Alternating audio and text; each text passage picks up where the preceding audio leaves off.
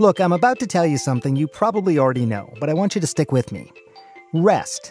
You know, the act of slowing the motors, decreasing the daily surge, shutting down the auxiliary machinery of our bodies and brains is so important. For many of us, it's the only way to get a reprieve from the relentless stress we regularly endure. So yes, when you haven't gotten your recommended seven to nine hours of sleep at night, you wake up more sluggish and irritated than you otherwise would. Your body can actually feel heavy, and your brain just doesn't work as well as it could.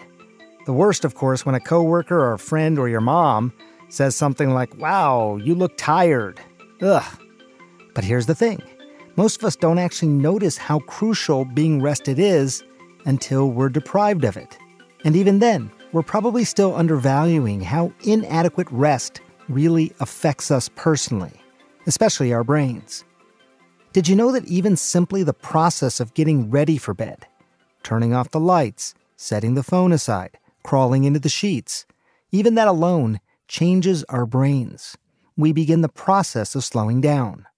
What's going on in the brain, in, in, in layman's terms, is essentially our brain is getting a chance to not be consciously engaged in task switching all day long, and our cognitive function is going to improve as a result, and you'll you'll feel better the next day because our brain cells are having a chance to rest and regenerate and replenish.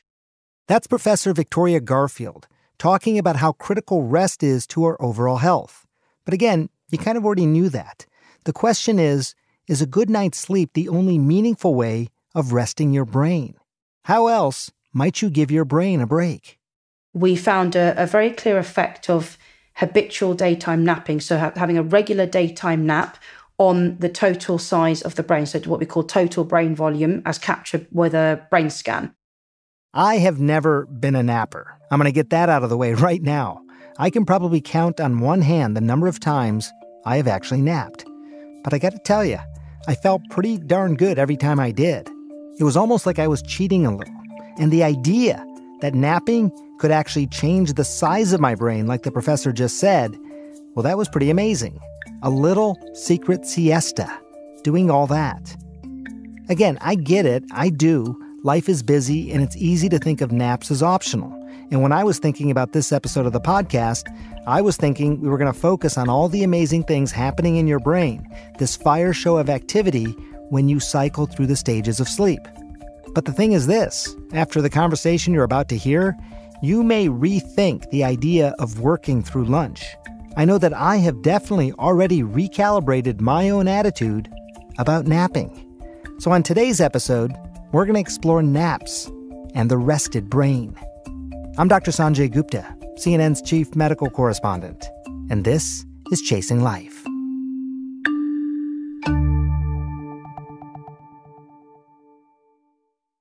Victoria Garfield is a senior research fellow at the Medical Research Council Unit for Lifelong Health and Aging, and a professor at University College London.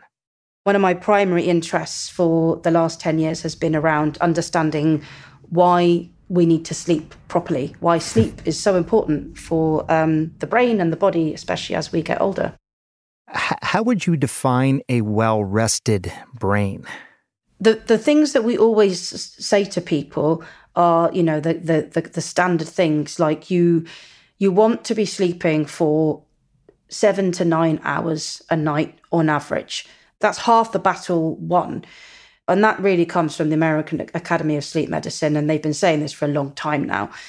Um, the other thing is quality of sleep. So it might be that you um, you don't sleep for quite, say, seven to eight hours. You sleep for, say, six and a half, but the quality of sleep you're getting is good. So that is good, and, and that will help your, your brain replenish. And then the other thing to think about that we that a lot of us don't do that helps your brain cells kind of recoup is to go to bed and go to sleep and wake up at the same time seven days a week, which, again, is difficult. A lot of us don't do it because um, there's, you know, fun things to be doing out there in, in, in society. I have to say that um you're quite right that people may often bemoan the idea of finding seven hours at least to sleep every night. Um, and look, I, I was one of those people as well, uh, wrongly, as it turns out, believing that I could get by on far less. Uh, I'm a busy guy. I have three teenagers. I have jobs, you know, all that. And I, I get it done now, you know, and, mm-hmm. and I mean, look, just, and I say this as a T V guy, but turning off the T V, you know, not watching T V in bed, uh, all those things that sort of suck up your time that seem like they're giving you more benefit than just mm-hmm. going to sleep. It, it it doesn't pan out now, I'm telling you, as a guy in his early fifties. So it's it's really important. And I think I think people are are starting to f- more fundamentally understand that. But, you know, uh, Professor, my, my trying to understand when you are actually well rested, like what are the hallmarks of that, right? For me, um, I find that I'm I, I can focus better. Mm. I'm less likely to become snappy, you know, or or, or short uh, in terms of conversations. The other way that I was describing it recently to a friend of mine who's also a psychologist was that every day we we have these challenges in our life. And on some days, they feel like those challenges are going to crush us. We're just going to be crushed by it. And on other days, it feels like, hey, it's a good workout. I don't know. That's just me. Mm. But aside from the things that we can do to get good sleep, how do you know, for example, when you are well rested, just in your, you know, just your life? How do you know? Very, very similar to the stuff you've just described for me. Um, I'm probably not as as busy as you because I'm not on the telly, um, but I'm quite busy, um, you know, with family stuff and, and work and students and, you know, being a researcher, uh, you've got to do lots of different things. Your brain has to engage in this task switching constantly when, you, when you're an academic. Um, you know, just today, for example, um, I had to look through someone's thesis and comment and then prepare for this interview um, and also get some exercise and also call my mum. So, you know, your brain is... is constantly, you know, switching between all these different things. And when when we finish later, I have to finish writing a publication. So it, for me, I think you're absolutely right that you you just know when you're not sleeping well. You know, firstly, uh, my friends are very honest and will say to me, you look really tired today, or this week, you look you look really tired. Always love hearing that, yeah, right? Exactly. And, you know, they'll say, you look really tired, are you okay? Um, and while that might be offensive to some people, I don't take offense to it because it, mm. I know that maybe I've had a bad week and I've not slept as well and, and people can tell. Um, I think that there are there are lots of things that, that you know, show. And for me, I, I can be quite snappy if I've not rested well. Mm. It's great when we realize, okay, we can, we should be doing it as much as we can. But for people who maybe still can't, life is just a bit too difficult at the moment, yeah. or they're too busy. Um, it's important to remember there are lots of other things that interact with that as well. Um, so, you know, other lifestyle modifications that, you know, if you're not sleeping as well, but you're having a really healthy lunch every day, uh, or you're able to fit in a bit of exercise, that will still will still really, really benefit your brain. Um, it's not going to make up for years of bad sleep, but it w- it will still help. Do you track your sleep in any way? Do you wear devices or anything to give you a, an idea? I haven't done it other than when I took part in a study um, back mm. in November for some colleagues. Um, and I wore a, an actigraph, a, a wrist-worn actigraph, and I had to keep it, keep a sleep diary.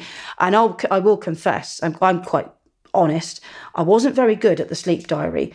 Um, I did it, I completed it, but I, I in the morning I go, right, so what did I, oh, oh God. And then it really made me think, oh God, the quality of some of this data is is quite problematic, to be honest. Mm. Um, and I did feed that back to them as well, uh, you know, as somebody who's obviously in the field. So no, I don't I don't track my sleep. Um, I do go to sleep, go to bed, I should say, at the same time roughly every weeknight. I don't do that at the weekend. Um So I roughly know how many hours I sleep.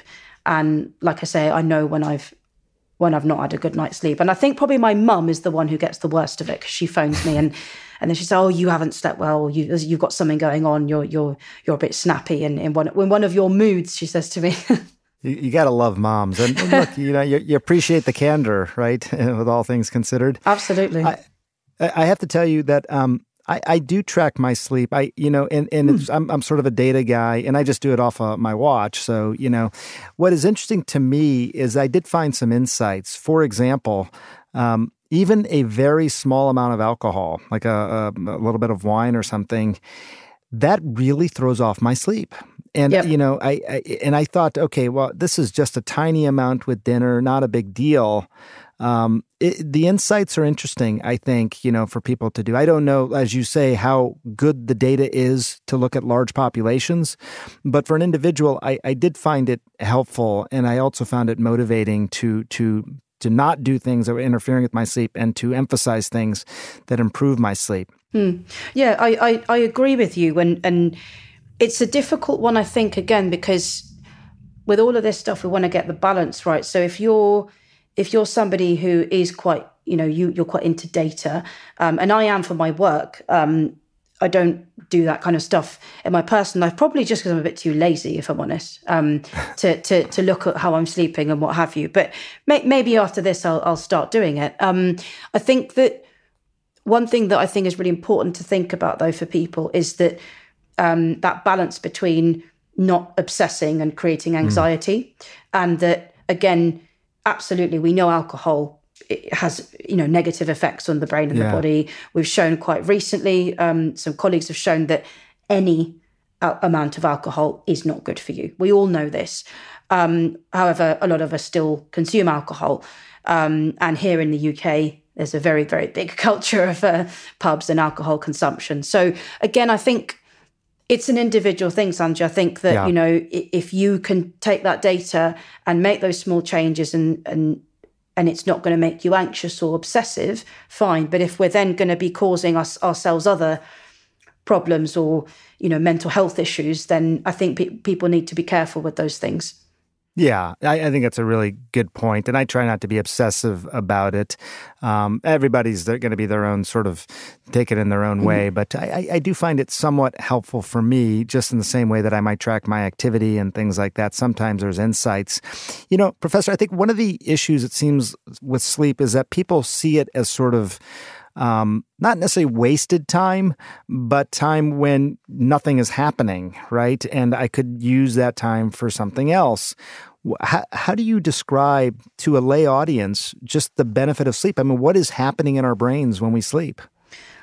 Well, I mean, firstly, we know from decades of epidemiological evidence and now some experimental evidence and some causal studies that not sleeping sufficiently So, or sleeping for too long and not getting good quality sleep is associated really strongly with increased risk of nasty things like diabetes, high blood pressure, having a heart attack, dementia, getting a sleep apnea diagnosis, you know, lots and lots of things that, anxiety, depression, it's a, it's quite a long list of things. So I think um, that those things should be enough to put people off, you know, and and and really think that, you know, they need to think, consider their sleep properly and, and think about it a bit more.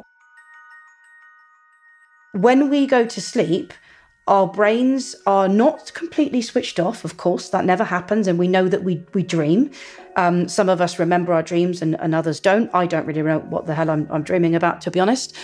Um, but what's going on in the brain, in, in, in layman's terms, is essentially our brain is getting a chance to not be consciously engaged in those tasks that I was talking about earlier and task switching all day long, and our cognitive function is going to improve as a result, and you'll you'll feel better the next day because our brain cells are having a chance to rest and regenerate and replenish.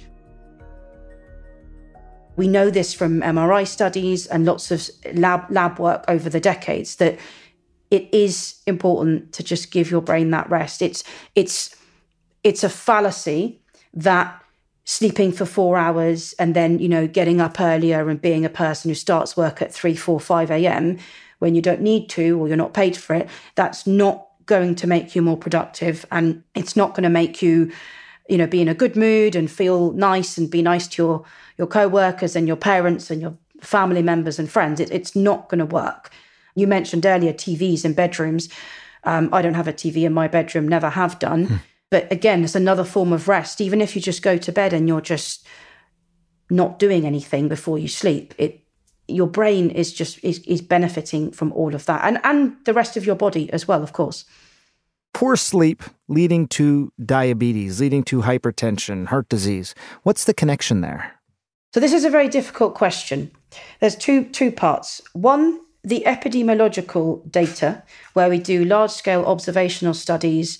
They show that, for example, people who don't sleep sufficiently or sleep for too long, and what we call a U-shaped relationship, are more likely to have a diagnosis of high blood pressure, hypertension, diabetes, or have a, a, a cardiovascular episode, so a heart attack, for example.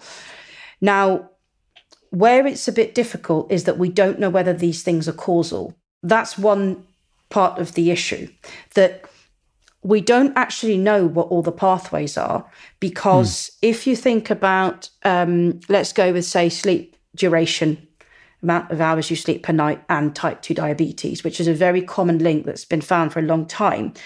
Um, we know that people who sleep for too little, so that's normally under six or seven hours, they are more likely to have a diagnosis of diabetes when you follow them up for, say, ten, fifteen years. But what we don't know is if it's the lack of sleep per se, or there's something else on the causal pathway, which we would call a mediating factor, which is, in fact, sleep is linked to that, and that is what's causing the diabetes. Because, of course, it's, it's a very good question, because these outcomes that you've mentioned, they are vascular in nature, mm. and they, they would allude to vascular damage in, in the brain and, and physiologically. Um, but what we do know is that reverse, if you reverse it slightly, people who have diabetes and hypertension, for example, um, they have vascular damage to their brain. So we, we're, we're doing a lot to disentangle the direction of these effects. The other problem is having multiple of these conditions, and also whether they're causal, and whether sleep itself, the lack of sleep itself, is causing the problem, or it's something else on that pathway. And we, the truth is that we don't really know. We don't really know. Um, it could be an, a number of different things, but these methods that that we're using now um, are somewhat easier than, as you can imagine, designing a randomized control trial to look at all of yeah. these things. It's a very, very complex question with um, a very complicated answer. I want you to take a second to process what Professor Garfield just said there. I think this is a point worth highlighting. These types of studies are really challenging to do. You know, when you have outcomes that are rare, those are much easier studies to conduct, because the cause and effect are much clearer. Poor sleep is connected to conditions like diabetes and hypertension, but scientists aren't sure if it causes those things. In part, that's because sleep is universal. People may get more or less of it, but everyone sleeps, which makes controlling for all the other factors Professor Garfield just discussed very, very hard. But I think, having said all that, no matter what, it's still clear that sleep and rest more generally is really important for us, and it can make us healthier. When we come back, though, a little cat nap. What about that? Could it do your brain good? But what we did find that was really striking is that quite strongly, habitual daytime napping seemed to be linked to total brain volume. We'll be right back.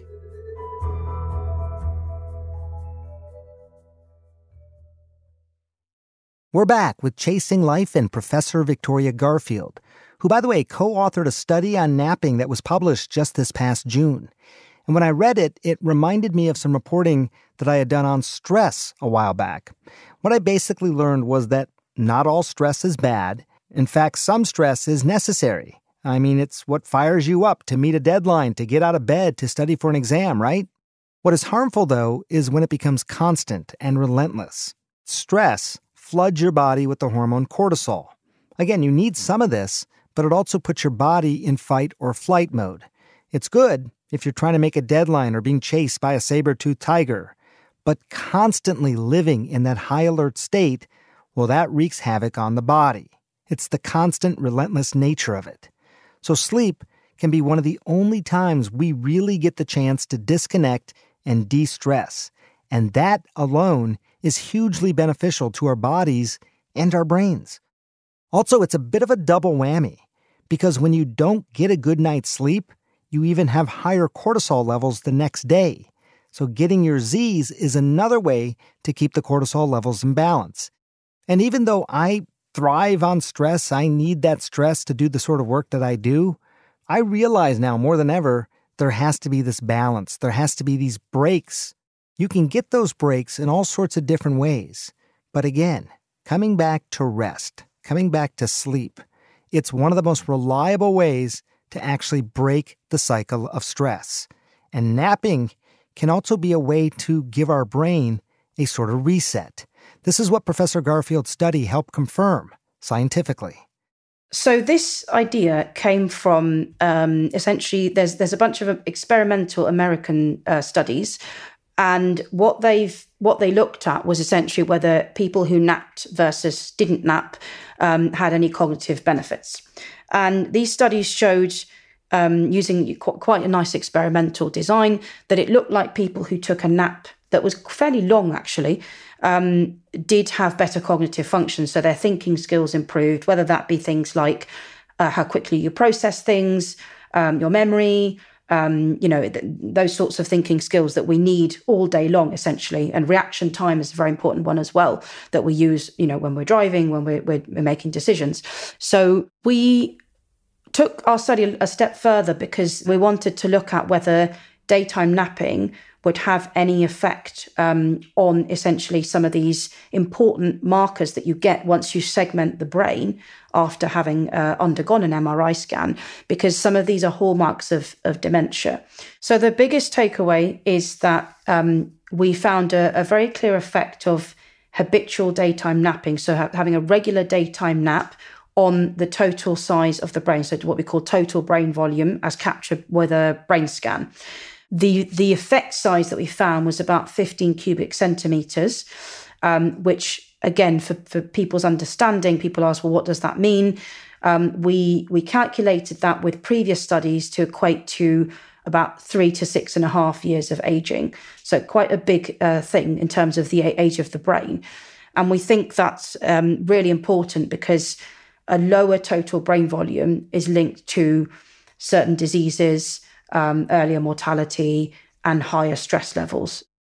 I want to highlight that particular point again. The study found that people who had regular naps saw an objective difference in brain size compared to those who didn't. Now, we don't know what that change in brain size really means, but there is an objective difference in the brain between those people who nap and those who don't.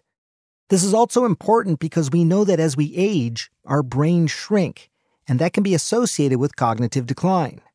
So what Garfield is saying is that the study found that regular nappers had a difference in brain volume that was equal to about three to six and a half years of aging. And what she's fundamentally saying is that people who napped regularly in many ways had younger brains than those who didn't. I think from the research that we've been doing, and I've been doing now for ten years, duration of sleep at night and quality of sleep at night, uh, my opinion is that it can't be replaced, or you can't make up for it with a nap in the day.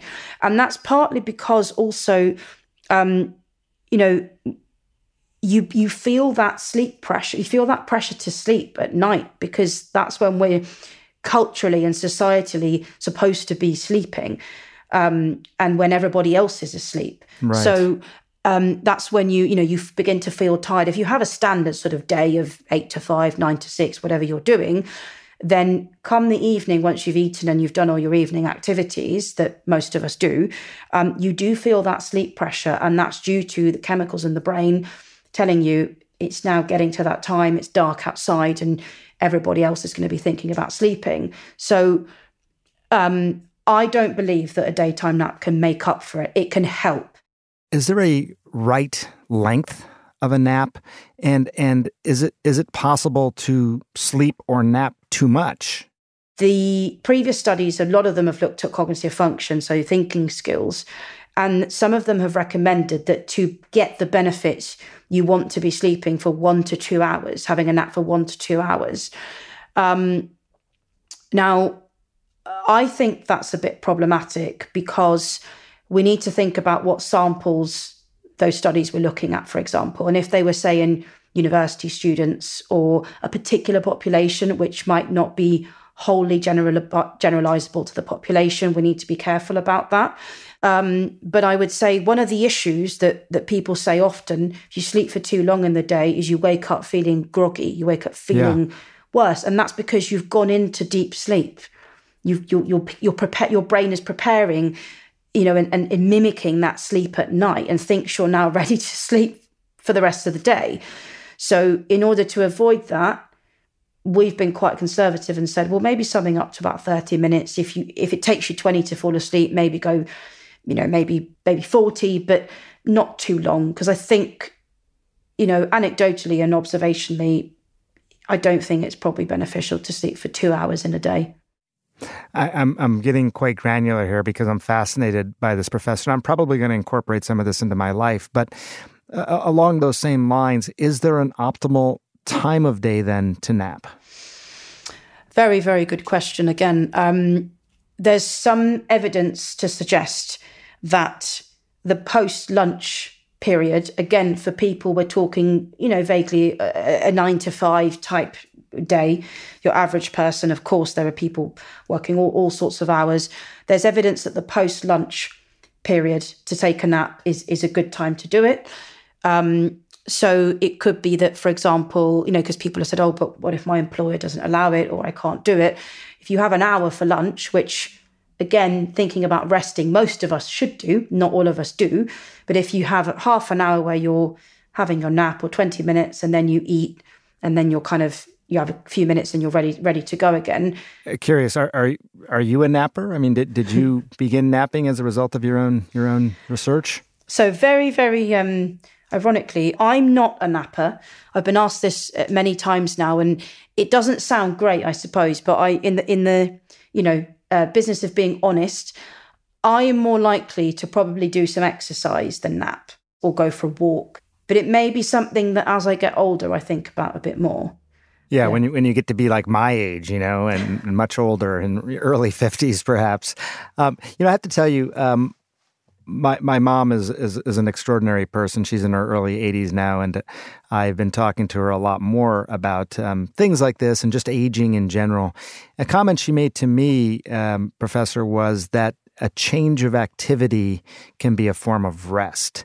And now, She's not a, she's not a psychologist, not a brain scientist like like you or or me, but I thought that was such an interesting thing. And you sort of alluded to this a couple of times. I've noticed the word that you use is rest, not necessarily just sleep. Mm. And you even just said, I, you know, you might go for a walk instead of taking a nap. And I think it, it really does raise this question about rest and its relationship to brain health and how you define rest specifically. I mean, are there other things that we can do that maybe even seemingly are counterintuitive things to do to rest our brains? Absolutely. Um, yeah, absolutely. Your mum has a very, very good point. I will always choose to take a break and have a rest, and uh, as in rest my brain. That doesn't mean literally lying down or going to sleep, by doing something which is completely unrelated to my work activities. Hmm. Something that, you know, doesn't, that gives my brain that rest, and my brain is not engaged in the same way. Of course, our subconscious is always working in the background and telling us you need to do that, you need to do this. Um, but it's quite cool because you could have a eureka moment for a piece of research that we're doing, or you might come up with something that you want to do on your podcast, someone you want to speak to. Um, I do things like housework, cleaning. Um, I phone my mum and we talk about, you know, gossip, what's going on with the family in Uruguay. Um, I might phone my partner. He's a chef. So he, you know, I might phone him on my lunch break and just ask how his day's going. And we talk about something else that's not work. Um, again, I might also put on a, a twenty minute T V show, which is relaxing while I'm having my lunch and is not a documentary about brains or data or epidemiology. So I think I, people here in the U K do a lot of gardening. I don't know if you know that. It's very popular to do lots and lots of gardening. So absolutely, it's a very individual thing. And we can only recommend to the population, you know, what we see in the evidence. So we know that napping seems to be beneficial for the brain. But if there are other things that make you feel good and give you that rest, by all means, you know, clean the kitchen or cook a meal or call your mum or do, you know, do some plants or, or you know, go, go into the woods or go for a run, whatever works for you, that I think is about doing a different activity, something that you're you're removing yourself from from whatever you were doing before. Well, I'll have to phone my mom and tell her that Professor Garfield agrees with her. One final question here, and it, it, this may be a short answer, but we talk a lot about sleep hygiene at night to get ready to go to sleep, keep a cool, dark room, turn off devices, do all those sorts of things. Sleep hygiene for a nap, is it is it the same? I mean, or, or or do you think of it differently? I would say probably quite similar. Um, you want to find somewhere, you know, as quiet as you can to take your nap. Take a break from your phone, your iPad, whatever you, you know, emails. That's the big one, I think, for everybody. Emails all the time. Um, WhatsApp messages, those sorts of things. So, yeah, I think quite similar. I think it can, where it can be tricky, I suppose, is that if you're, people have asked me this, if we're wanting to persuade employers to have a space for people to nap, how would we go about that? And of course, that's difficult if you're in the middle of a city, busy office. Um, but we do have, um, for example, where, where I work at U C L, we have prayer rooms for people. We have um, rooms for uh, breastfeeding. So I think something similar where people can also nap and, and, and leave your devices behind and try to take that rest. That was Victoria Garfield, a senior research fellow at the Medical Research Council Unit for Lifelong Health and Aging and a professor at University College London. I learned a lot from her. Let's all agree there is no shame in a nap. We can start there. It's even good for your brain. It can increase the volume of your brain and decrease your risk of certain diseases. But also, as you heard, napping is not going to make up for bad sleep habits, so you still need to get your seven to nine hours every night. Remember what Professor Garfield and my mom said, that rest is important, yes, but that rest doesn't necessarily have to be a nap either.